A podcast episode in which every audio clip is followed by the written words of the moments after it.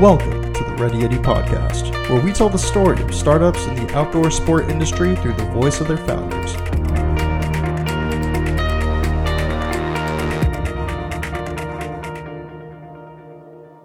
What's going on, guys? Before we get into today's podcast episode, I wanted to give you a quick update on the Ready Yeti membership program.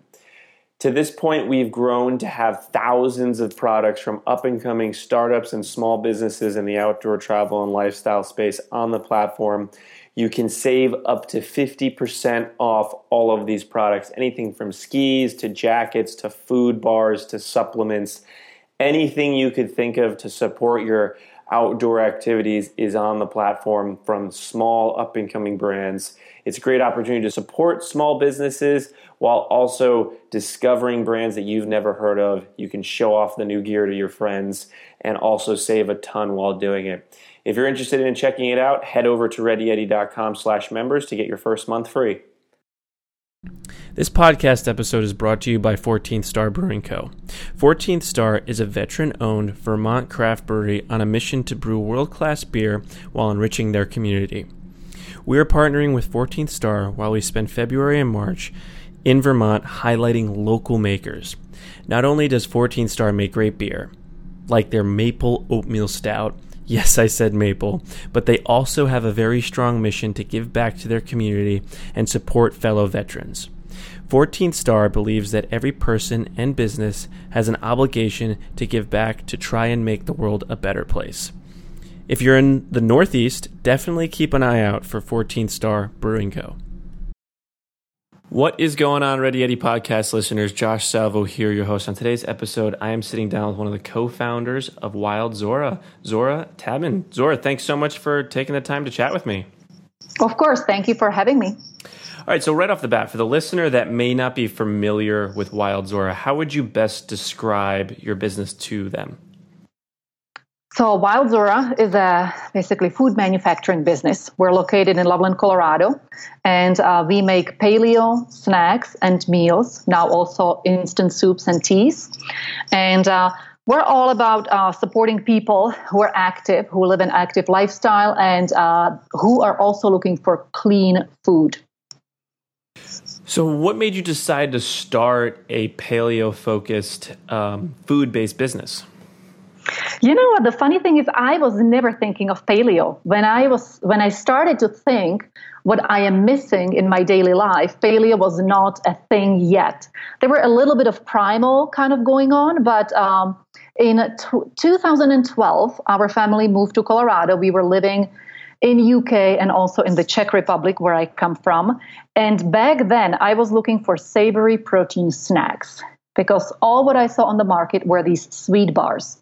And as we moved to Colorado and we started to go out on hikes and we took our kids, we had all these sweet bars available to us. But I noticed that I would give our kids a bar that had two or 300 calories, but mainly all of it was coming from sugar or fruit and nuts and grains. And I noticed that they would come back in 30 minutes and they would tell me, Mom, I'm hungry again.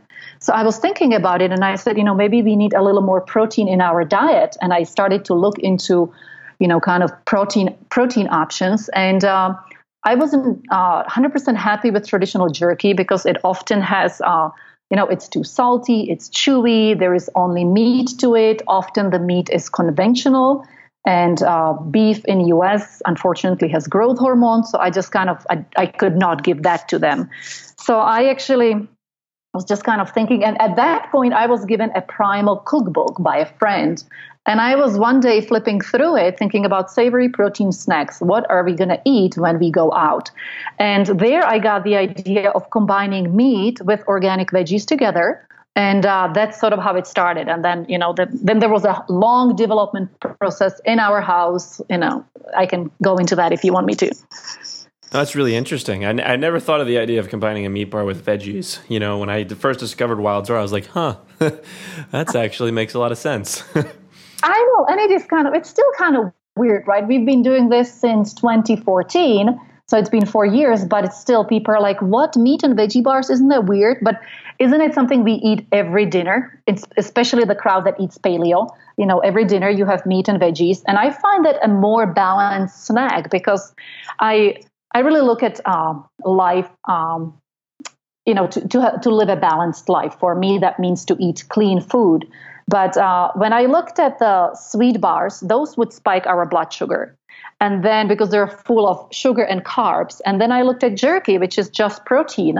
And I really wanted something that would have both of it because what it does to your body, and now maybe I'm getting too technical, but you have, so into our meat bars, we put, you know, all grass fed uh, or free range uh, meats, uh, good quality meats. And uh, but we also combine it. So we have the protein, but we also combine it with a little bit of dates and apricots. So we have some carbohydrates there too, and we also have the organic veggies. And what it does to your body, you very quickly get your energy because you have the carbs in it. But then, because you have the protein, the protein allows you to go longer, to last longer, because protein, it takes the body longer to break down protein. So then you last, you know, two, three, four hours before you get, you know, to a, to a whole meal. So that's sort of how I, I really was looking for a more balanced snack that we would be able to take with us on the go. So before you, you started Wildzora in 2014, before that, did you have any experience in food production?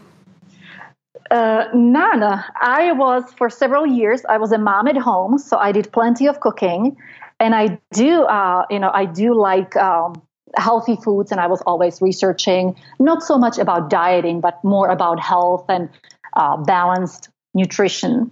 And uh, really, before uh, before I started Wildzora, I was. Um, I had a language school in the Czech Republic, so I was teaching about 60 little kids ages three to six I was teaching them English, and I had few customers, and they I had a few teachers, and they were teaching French and Spanish as well. And um, and before that, I was also doing some uh, day trading. When we lived in London, I um, I was into currency trading, and uh, so I was at home. I sent the kids to school, and I would go back to my computer. I would open my trading positions, and at three o'clock, I would close them, and I would go back to school. And uh, so that's what I did for some time, but I found it very stressful. And um, so, yes, uh, to answer your question, I had no uh, background in cooking or in nutrition or in food science.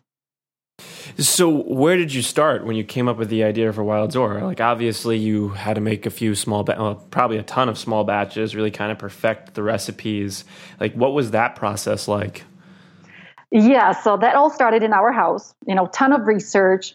I was looking at later when I got a little more sophisticated. I started to look at the USDA uh, websites about how to safely cook meat and dehydrate. So there was some, you know, there was a lot of trial and error.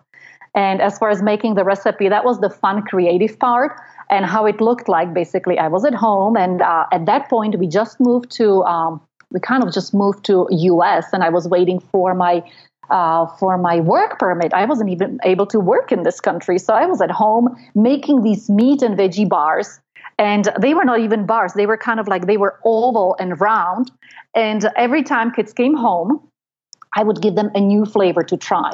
So the magic or the whole secret is when you make new product, when you make new, new food product, use kids to test it on young kids because those are honest and they're going to tell you exactly what they think about it. So that's how it looked like. I would make up i would make up a batch and i would use at home an oven and a dehydrator and then i would feed it to my husband i would feed it to the kids i would feed it to the neighbors and i was getting feedback and that took several several months.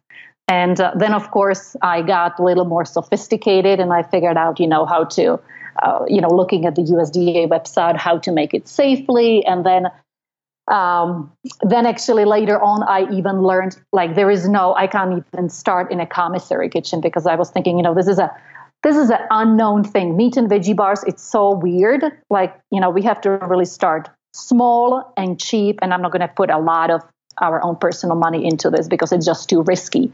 So i was hoping i'm just going to go into a local commissary you know pay there for a few hours of a day make my product but then very quickly I learned, oops, we got to be in a USDA um, inspected facility. A USDA inspector comes daily.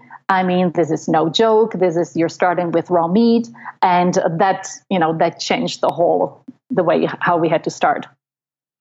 Uh, it sounds like you definitely had a lot of headaches to work through. hey, those are those were all challenges, right? It's I now looking back, yes, it would be easier to make a paleo cookie you know, and Right, uh, right. something that I can do, you know, after after my regular job or something I can start on a weekend. But with the USDA, I mean, they give you even hours. You can work eight hours a day. It's usually between six to two p.m.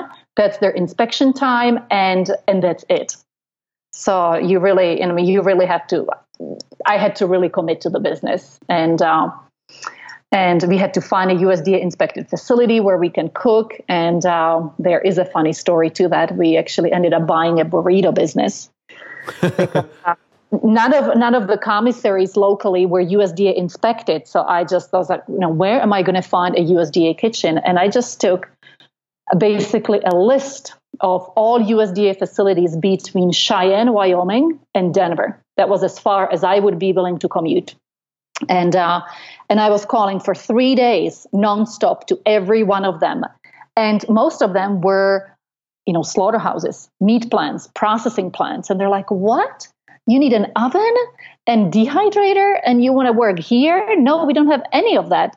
And uh, so I got lucky. One day I called a burrito business and they have been making burritos in Loveland for 12 years and because they're adding meat to it they are USDA inspected and they said yeah come on down maybe we can figure something out maybe you can you know work here with us for a few hours a week and at that point I asked my husband to come with me and to meet them and um, when we got there, they said, uh, "No way, we're not gonna. We're closing this business down. We are tired after 12 years of doing this. We want to retire. We're done. We're shutting it down." And that that point, my husband stepped in, who is uh, experienced as far as starting businesses, and he was like, "Oh, maybe maybe there is something. Maybe we can buy your business." So we ended up buying this little small burrito business, and uh, which allowed us to also rent and stay in their facility and uh, use their inspection number, and that's how we got uh, into a commercial kitchen that was USDA inspected. It, does that mean you kept up the burrito shop also, in addition? No, we only kept a bunch of freezers that were filled with frozen burritos. And uh, we are in a this uh, this kitchen is still we're still in that building, and uh, so so it's a three story building, and we just fed all our neighbors and all our uh, businesses that are in the same building. We fed them frozen burritos, and um, yeah, once we got through that, we kept the freezers and some refrigerators, but then we had to really you know bring our own equipment and and uh, start from scratch. Hey everyone, just a quick thank you to our sponsor who helps make the Ready Yeti podcast possible Sideline Swap. Being an outdoorsy person usually means that you buy and accrue a silly amount of gear to support your activities.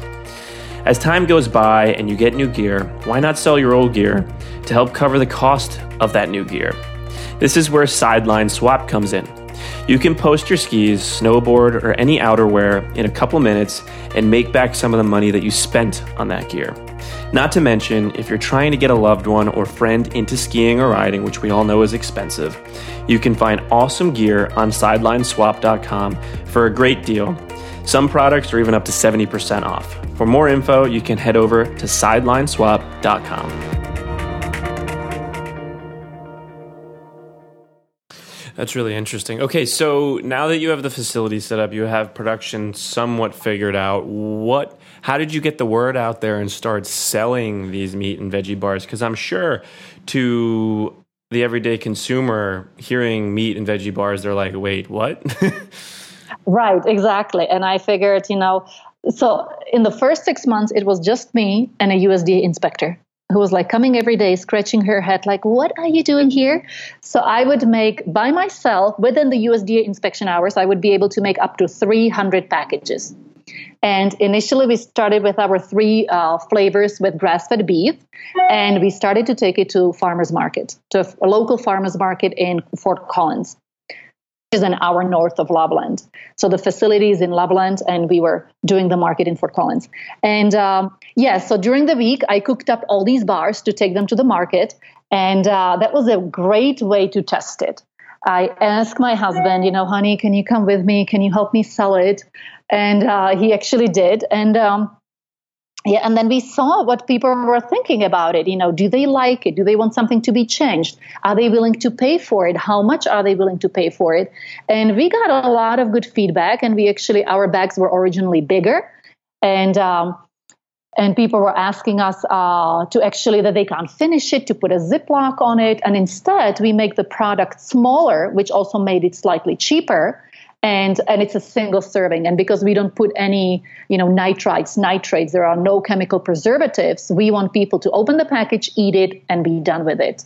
You know there's it's not a good way to be you know put it a ziploc on it and then you know leave it and oxygen gets to it. So so anyway so we have uh, we get a lot of we got a lot of our market research basically from the farmers market. And i would you know anybody who is starting a food business that's a great cheap way to start Okay, so you, you go through the farmers markets, you get the feedback, you start really improving the product. How did you how did you start to scale this to be a full time business that now employs twenty people? Right. So then I, I was clear I need a business partner because I did not want to have all this headache and decision making and all the stress on my own by myself. I didn't want to do it by myself. I am also aware what where I am good at and what I cannot do. So I needed a business partner that would do the part of the business, you know, sales, finances. That I can do the R and D, I can do the production, and uh, I can help in marketing. But I really needed a business partner, and uh, I was looking for one, and uh, I I ended up finding one, and uh, you know, my husband Josh, husband of 19 years, became my business partner, and um, and that's what we started. So I I got a business partner. I convinced him to start with me, and uh, and he basically I was I was growing the production. And I was developing new recipes, and at the same time, he was bringing the product to the first local stores. You know, we started in our local uh, natural grocers and our local Whole Foods, all in the region, stores that we could uh, deliver ourselves. We started at Alfalfa's and Lucky's, and uh, that's that's how it all started. What's it like running a business uh, with a spouse? yeah, it's. Uh, I to be honest, I am surprised how much I like it. I know it's maybe weird and people think that it's super difficult. And it is at times because we are still a startup and we're still a small business. So we wear multiple hats. And uh, now we're at a point where I'm stepping more into sales and marketing, and he is at a point to helping me in production and operations just because he's better with computers and numbers and projections. And uh, and I, on the other hand, can help um, you know talk about the product and um, and be the visionary. And so we have to be. So we are still in each other business. You know, we're so we have to be respectful.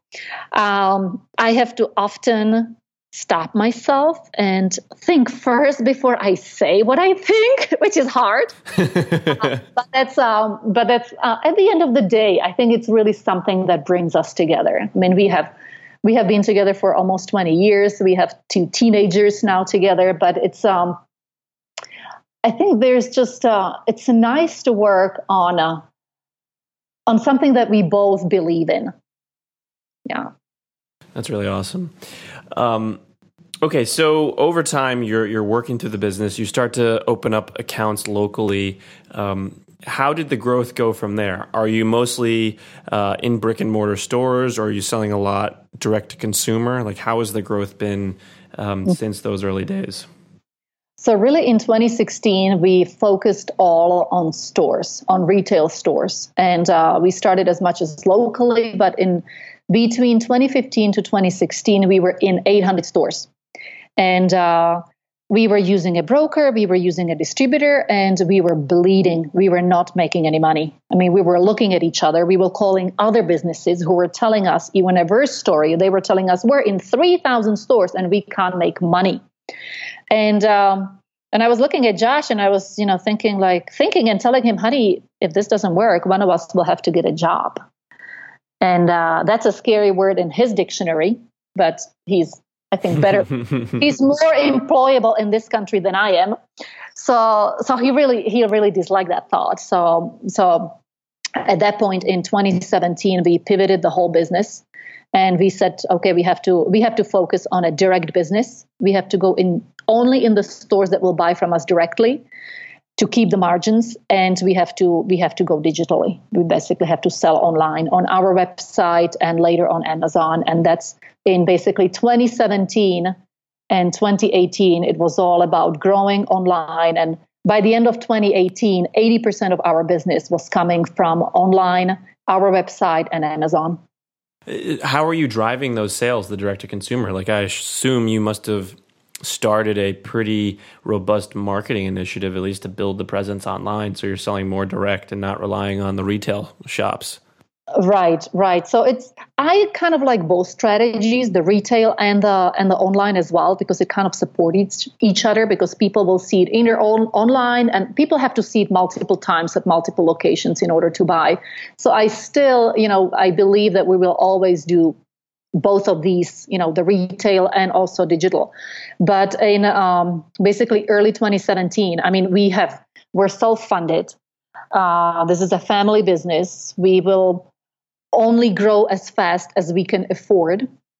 And uh, so we had to be, you know, there was not there was not a fat marketing budget that a VC company would give us, and like now go and burn cash and you know let people know about it. So, so we were kind of, and we're still kind of bootstrapping our marketing.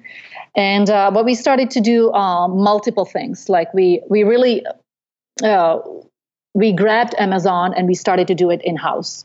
Today we have a full time employee. He he just takes care of Amazon, and um, we also started to do obviously social media to let people know through that.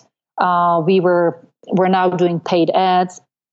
Um, we are uh, writing, you know, emails. Emails are a great way to let people know, and also emails are great. Uh, you know, emails are probably from all the digital marketing, um, you know, possibilities are probably the most profitable.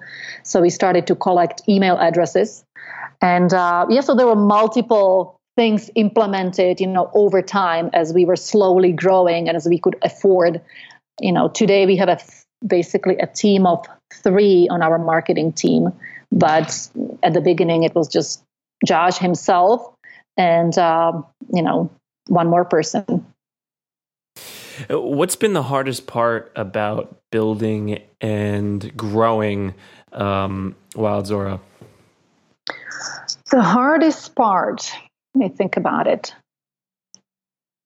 You know, I think um, Yes, uh, you know, running a business, starting a business, there are plenty of fears that I face daily. You know, the biggest one is probably a fear of failure, right?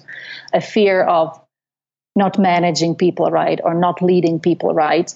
And uh, so there are plenty of fears that, you know, I experience. And, uh, but I think you have to, I, I don't get stuck in the fears. I always, I always ask myself, and what if? Okay, what if people don't like your product? Oh, then maybe I'm going to go change some recipes, make some adjustments.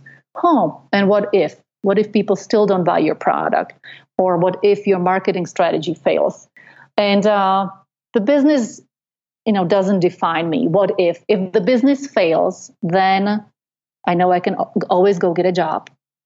Or I will save up and maybe have a great idea and start another business. So that's sort of how I get around of all the various fears that of course come up daily. I always ask myself what if? And uh, and maybe on the personal side i think you know just giving up the time that i really have for our own children that's um, you know kind of not be able to take them to every activity they would like to go or not being at their every recital that they had. And uh, but looking at it positively, they are growing up to be independent and uh, they still do plenty of their activities. I just ask them, you have to get yourself there either on a bicycle or you have to walk. And um, and uh, you know they figured out uh, local public transportation. They figured out how to call Uber, and um, they figured out how to cook dinners. They're 13 and 15, and we do have a lot of tacos, I have to admit. Our son managed hamburgers and tacos, so we do have a lot of those. But um, I think there is, I'm always looking at the positive inside the negative, you know. So, yes, I don't have so much time to spend with you, but you're growing to be independent individuals and uh, they are growing to be very proud of themselves because of all these things that they had to learn because I didn't have or don't have the time to be always, you know, always behind them. What are some of the biggest mistakes that you've made up to this point? I think I mean there are there are mistakes every day. There are, you know, there are uh, of course, mistakes in production. There are mistakes of uh, sending the wrong emails to the wrong people, and uh, there are you know daily frustrations. But I think I think everything is pretty you know everything is solvable. I think it's all challenges, and um, you just have to look at the mistake, figure out how did the mistake happen, and then take steps so it does not happen again if the same mistake starts happening again, then then you really have a problem.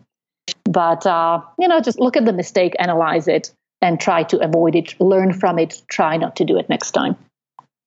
What advice would you give to someone that wanted to start a business, whether it was in the food uh, business or just really business in general? I would advise them to have a partner.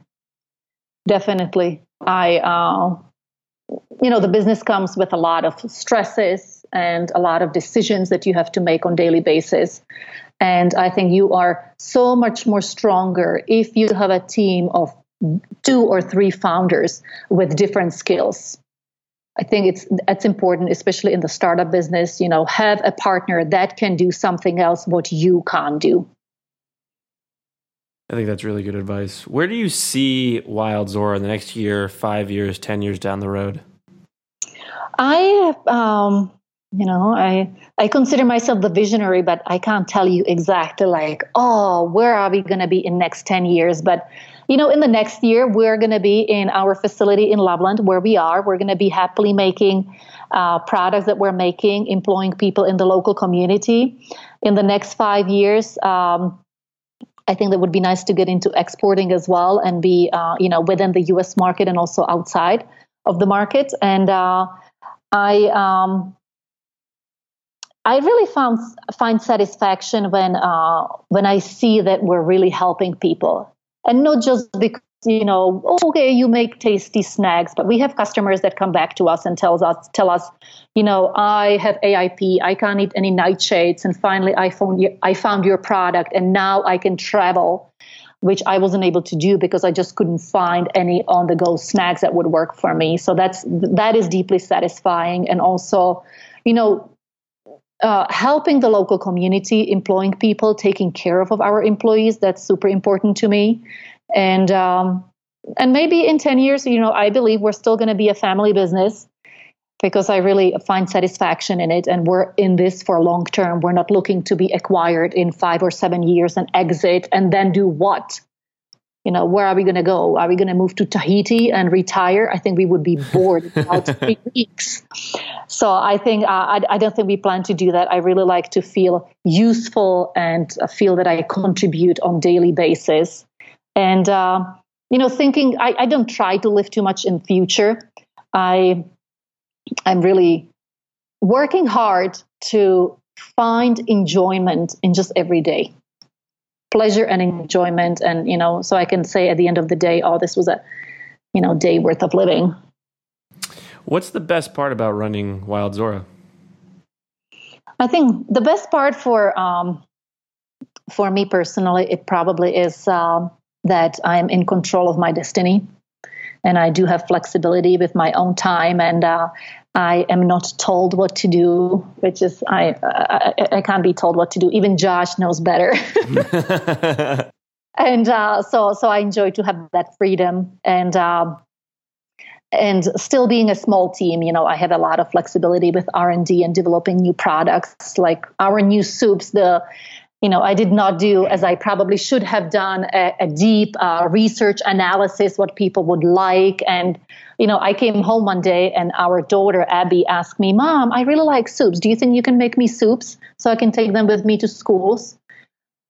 And I thought for about two and a half seconds, oh, that's a good idea. Let's do that. And uh, so you know and then because you're a small business and uh, you're self-funded and uh, you can you can make decisions like just like that. And uh, we just released the soups. Um, they're also paleo and they're basically you know instant soup. So it's a single serving that you pour into your cup and then you have a, a little snack warm snack uh, within 30 seconds. And uh, yeah they are highly popular. People are buying them. People like them. And um, so i like that flexibility about running my own business. And um, and um, yeah, really contributing, doing, you know, cleaning the whole food uh, food industry and just kind of helping people to eat clean food.